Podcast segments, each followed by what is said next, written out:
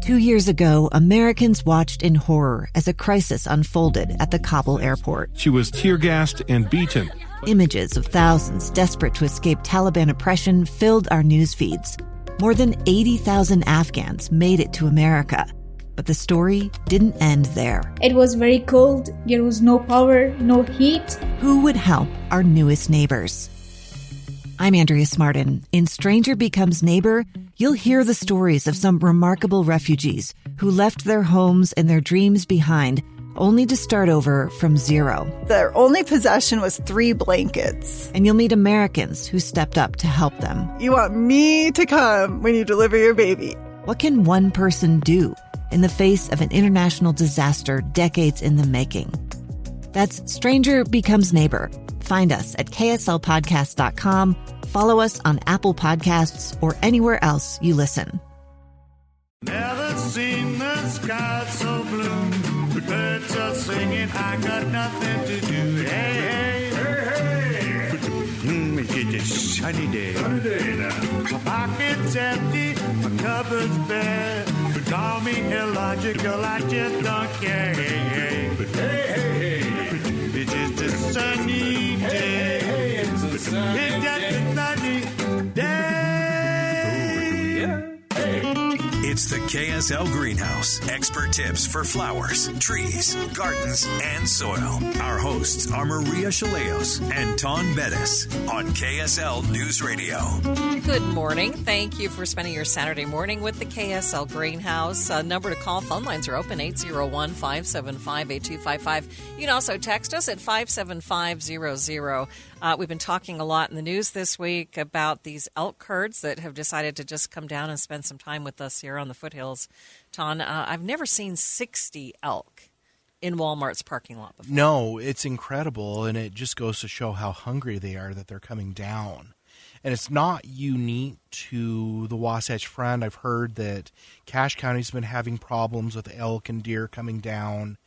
Uh, southern Utah County, it, they're all over the place just looking for something to eat. Yeah, we've had a few uh, kind of uh, come into our neighborhood, and that raises the question of, oh, how do we protect uh, some of our uh, more I don't, I don't want to call them sensitive, but maybe they are more sensitive trees and plants from deer. Uh, what can we do really at this time of the year to prevent deer damage? Well, it goes back to summer preparation, you know, because sometimes the deer will feed in your yard during the summer and it can get worse during the winter because we will plant, especially landscape shrubs, you know, euonymus, uh, cherry laurels or like English laurels, mm-hmm. photinias that are evergreen that provide quite a bit of nutrition to the deer. And if you have those and live in a bench area and they're not protected, then the deer will take them right down to the nubs. And it's almost like you took your hedge trimmers out and just cut them to the ground sometimes. So, to truly protect your plants, the only sure way is to have an eight foot fence around your yard or around areas that you need to keep the deer out because eight feet is about the point that they're not comfortable jumping over a six foot fence they can hurdle mm-hmm. but eight feet they're cautious unless they're being chased by a cougar or something so a lot of people can't do that though. No, they can't. You know, it's really funny. That is exactly the plant they're eating in my yard, and that is the euonymus.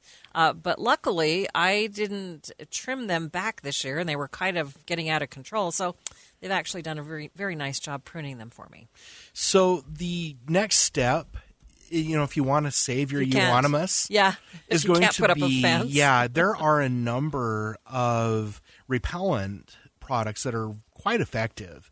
You know, if the deer get really hungry, they may go through it, but you can go to garden centers, and as long as it doesn't rain or snow, a lot of these products will last for two to three weeks. Mm-hmm. And you just spray it on there, and they'll have things in there. It may be a mix of coyote or bobcat urine that's supposed to scare them away with pretty much rotted liquefied egg, like clarified egg product is another ingredient. You know hot how expensive sauce. eggs are right now. People yes. aren't going to be probably not a lot of those eggs going in right now, but they'll use a combination of things. And as long as the plants are regularly sprayed, the deer tend to stay away because of the off flavor. Oh, that's important though, because if they're having a really big problem right now, my my problem's not severe. I just have a couple of deer, you know, that are munching on my euonymus. But if you have a severe problem, that that is a one solution. It is. We have uh, my office is in Orem, and right near the canyon, and the Central Utah Water Conservancy District has a resident deer population. And one of my colleagues, her office is at the bottom of a stepped slope. It's like rock walled in, and there's a couple of deer that have made it home. And as she's working in her office, the deer will watch her. Oh wow! And she'll look back at them. They look at her like, "What you looking at?" and they're not scared. If you tap on the window, they just look at you. But the deer are acclimating to city areas and they're getting to the point that they're not that scared of humans, which is problematic because they may attack you because they're not afraid of you. Hmm. So, the other thing you can do is try to plant things that the deer don't like to eat. And these lists will vary from state to state according to what your deer are acclimated to. And you'll sometimes see plants on Colorado's list that deer they say deer love that here are on the resistant list. Wow. And so these lists are a little bit arbitrary and a little bit just anecdotal evidence and then just a little bit of what others have found, but they're a good start. And there are some plants that deer just won't touch. Daffodils are one of them, and that's the most common spring flower that They're the deer won't touch. Mhm. So I've we were going to be posting a fact sheet that has these lists of um, plants that are not very palatable to deer, and so a- some of these are a little less common. But barberries and ash are some that they don't really like. Potentillas are on here. It's some of the holly species, so blue holly, English holly. Uh, we talked about Agastache earlier being resistant. So the hummingbird mint. So there's quite a few of them on there, and it lists shrubs, and then it'll also have trees, and then some other like uh, some perennials and things. But the list is there uh, that they can go through, and it'll have low, medium to high uh, palatability to deer, and it, like the high palatability in the trees, they're listing the uh, crab apples, arborvitae, uh, cottonwoods, and aspens, some junipers, and then some pines. But it's there. Take a look at it. And if you're doing a new landscape and have a yard prone to deer, I would look at this and try to find landscape plants that will work for you so that the deer are less attracted to feeding in your yard. Yeah, I'm wondering how um, discriminatory the deer really are. Like, if you plant just a ton of daffodils in a section, are they going to stay away from the whole flower bed? they bed? will because they're poisonous and the deer know to stay away from them. There are certain plants that they don't do as well with, like the yews that we talked about earlier, that every year we see wildlife killed. This year it's been worse. But daffodils and a number of these things they'll just avoid. It's so funny. At, at the cemetery, I plant some flowers at Mount Olivet, and I've learned don't plant geraniums and petunias. They will just eat them. It's just like salad for them. So I plant zinnias, which for some reason they don't like zinnias. Which uh, family are the zinnias in? They're in the aster family, and so there's other asters that they do like. It must be just the Huh, zinnias. they won't eat the zinnias. Uh, geraniums, they just take the tops off, and you're just left with the greenery, and you're, you know, that's not very satisfying, right? Um, so zinnias, the uh, annual verbena, they don't seem to touch, and they don't like irises. Huh. So those are some things that if you want flowers, you can use. Now, I will say that if you have a larger yard and you're on a bench and there's areas of the yard that you don't use as much, you might plant some mountain mahogany or bitter brush. Those are two of the most important browse species for deer.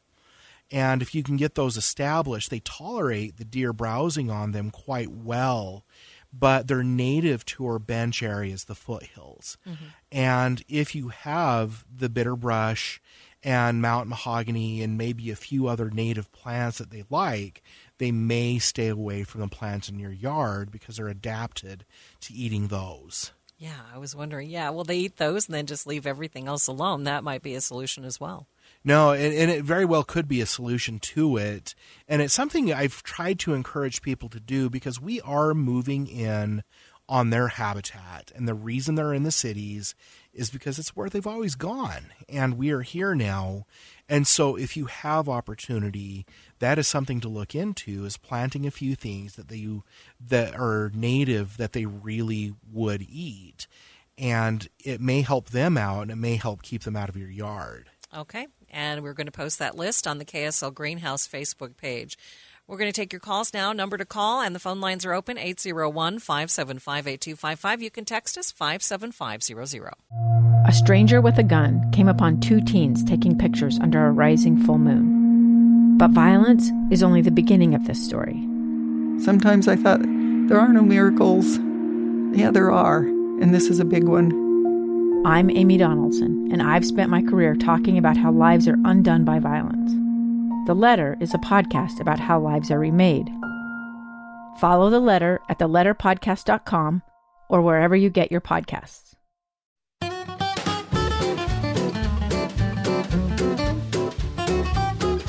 Good morning. Thank you for joining us for the KSL Greenhouse. Maria and Taun with you this morning. We're taking your calls at 801 575 8255. Great time to call. The phone lines are open right now. And you can also text us your questions at 57500. Uh, let's see. We next texter says, "What do you think of the new grass that Salt Lake City is promoting for saving water, uh, trading out your existing lawn? Have you seen exactly what they're promoting?" It's a mix. I can't remember all the exact grasses, Mm-hmm. but it requires 30% less water than traditional Kentucky bluegrass. Kelly Kopp, who's been on the program several times, helped develop that mix with Salt Lake County.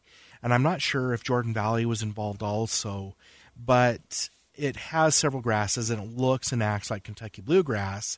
It just requires less water. And so Kelly puts time and work. She's a PhD level turf specialist with also water conservation in her, in her area of responsibility. And she puts a lot of time and effort into making sure that these mixes work. Mm-hmm. And so she's done, she vetted it before they put it out. And so far, people are really happy with it. Yeah, it's good to know that somebody's done a lot of research on these things. You're just not taking somebody's word for it, right? Yeah, and it just isn't. You know, we looked up three supposedly drought tolerant grasses and lumped them together in the seed. It's that they did some research on it to make sure that they actually were drought tolerant. Yeah, important to know. Uh, next person is Lauren in Layton, and Lauren would like to know. Uh, Lauren needs to see, overseed some bare spots in their lawn, and they want to know when is the best time to do that. They could put the seed down as soon as the snow melts off and just let it germinate naturally. But generally, late March into the first or second week of April is the best time to do it because we're usually still wet enough that they won't have to do a lot of supplemental irrigation for that grass to germinate. This uh, reminds me, my neighbor um, came over and she has some poppy seeds that my mom had given her a long time ago. And she's obviously been planting these poppies for quite some time because she had a bunch more seeds and wanted to know if I wanted them. But she said, Yeah, I was out throwing these seeds out in my yard um, and I thought maybe you would like some. And I'm like, You're putting seeds out in your yard now? Talk about that for a minute. Okay. Well, a lot of our annuals that are especially that we would have grown in the Victorian area or before, you know, during World War II and different times were just hand seeded in the fall and the seeds are allowed to germinate in the spring on their own. And so the poppy seeds were probably corn poppy, which is a red poppy that you oftentimes see in rural areas along ditch banks. They're all over Cache County and uh, the corn poppies will bloom from May into early July. They're they're the, actually the poppy that uh, when you read the poem Flanders Fields, it's that poppy. So corn poppy is one that cannot be transplanted from starts, and so you have to grow it from seed. And a traditional time to do that is just to broadcast the seed in the fall and let what germinates germinate. You do the same thing with California poppy. You know, they have to really be grown from seed. And there's a number of other species you can do that with. Cosmos, what are called species petunias will their seed will overwinter just fine. There's actually many things, and so I know that my grandma and a, a lot of people would grow species petunias and in a flower bed and the petunias would just keep germinating every year and then they would go in and thin them and then they would dig out a number of plants and just move them around the yard. It's something we've gotten away from because modern flowers are more robust they have bigger flowers they More bloom available. more available but you know 50 or 100 years ago it was really common to go out and collect the seeds from your marigolds let the petunias do their things and, and just let them germinate from seed in the spring So, but she was throwing them out now. yeah and that's fine That's fine too because they'll work their way through the snow and then get into the soil and germinate okay, I'm, I'm just like okay, there's something I can do right now. What is that? thing? Yeah. So the corn poppies, if you have corn poppies like moisture, but if you have areas that are a little dry on the drier side, then California poppies are wonderful. You know, they tolerate sandy soils and what they will do is send down a deep taproot and bloom from May late May June into late July and then they die but they produce more seeds. And so they do need to be refreshed every 3 or 4 years, but California poppies along with corn poppy, they grow in different habitats, but they both have to be seeded. Right. I know my grandmother used to do something similar with her Canterbury bells, which I've tried to keep alive. And, you know, you were talking about they would take some of the plants and they'd move them around so they weren't in one cluster, and then she would save the seeds and, and throw them out. Um, so, Yeah, those are a type of campanula that are another very traditional Victorian era uh, plant that it's not that they've fallen into disfavor, but they're not planted as often. But they're another one that if you want to grow what grandma and grandpa or great grandma and grandpa did, Canterbury bells are another very important part of that mix. yeah, and they have some beautiful colors too, like pinks and purples and some whites, and they're quite yeah, beautiful. they're quite beautiful. Another one that same lines would be sweet peas, the flowering sweet pea. You can put those seeds out, and the seeds overwinter just fine. They germinate and then bloom until we start to get really hot. They kind of die out, and their seeds will fall to the ground, and they just come back the next year. Mm-hmm.